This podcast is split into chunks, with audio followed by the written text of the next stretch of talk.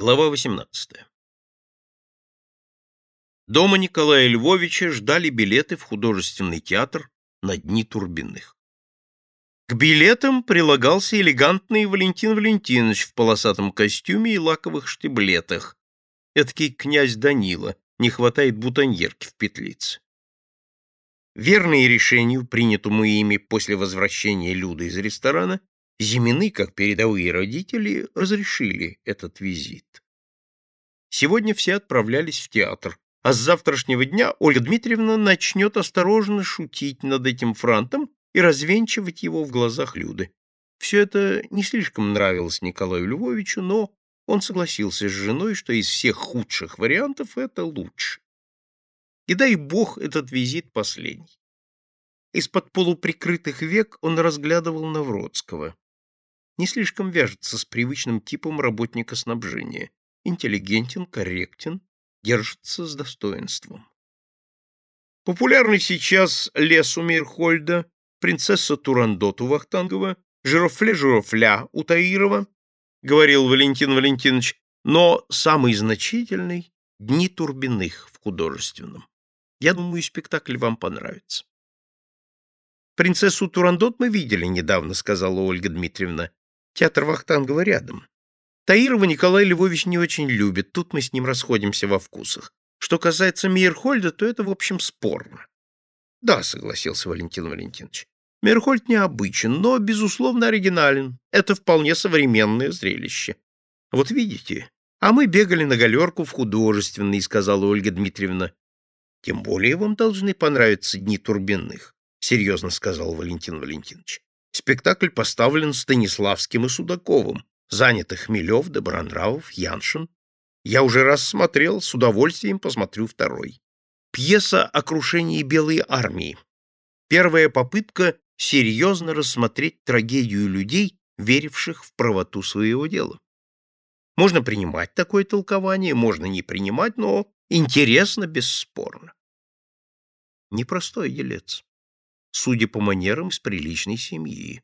— Вы москвич? — спросил Николай Львович. — Да, поскольку живу в Москве. Но родился я в Воронежской губернии. Мой отец управлял конными заводами графа Орлова. Прозвучало так, будто отец Валентина Валентиновича был не управляющим чьими-то заводами, а их владельцем. Чем он нравится люди? Ведь умная, проницательная девочка. Впрочем, он, кажется, впадает в обычную родительскую ошибку. Разве можно определить, почему этот субъект нравится дочери? Можно только определить, почему он не нравится ему самому. Чем же? Лакированными штиблетами? Конечно, нет, не штиблетами. Все дело, безусловно, в фабрике. В эпизоде с тем вагоном, который он велел задержать и который не задержали. Возможно, Навродский ни при чем. Ему погрузили вагон, и он его отправил. И все же Красавцев нечист на руку. И все это, вероятно, не случайно. Короче, проходимец он или нет? Ольга Дмитриевна посмотрела на часы. Андрею пора быть дома. Где он, Люда? Во дворе, наверное. Надо его позвать. Люда подошла к окну. «Андрюшка! Домой!» Тянет его во двор, — сказала Ольга Дмитриевна. — А у нас ужасный двор. Один Витька Буров чего стоит? — Двор, — улыбнулся Валентин Валентинович. — Это естественно в его возрасте. И даже, если хотите, необходимо. Двор лучше подготовит его к жизни реальной и весьма жестокой, чем...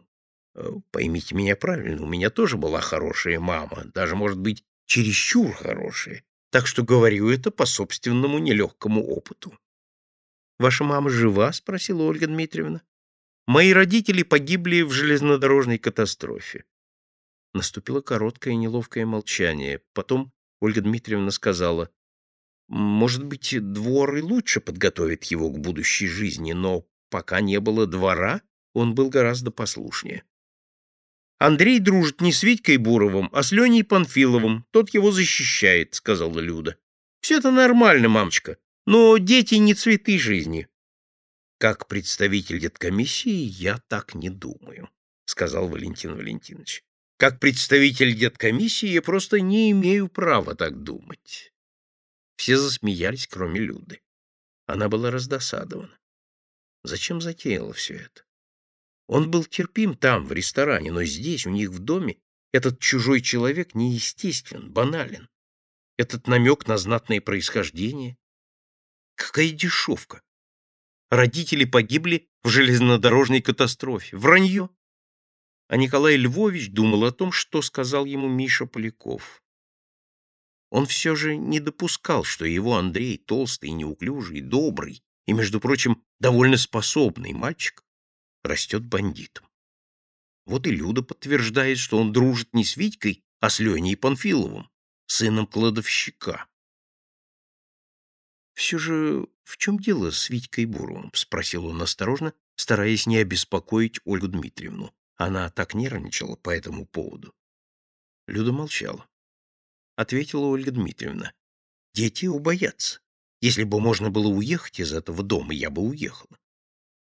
Наверное, он плохо влияет на детей, сказал Валентин Валентинович. Мы в деткомиссии часто сталкиваемся с такими ситуациями. Один великовозрастный болван портит хороших подростков. Я со своей стороны могу вам пообещать навести там порядок. Мне, как бывшему дворовому мальчику, это не будет особенно трудно. Опять фальшь.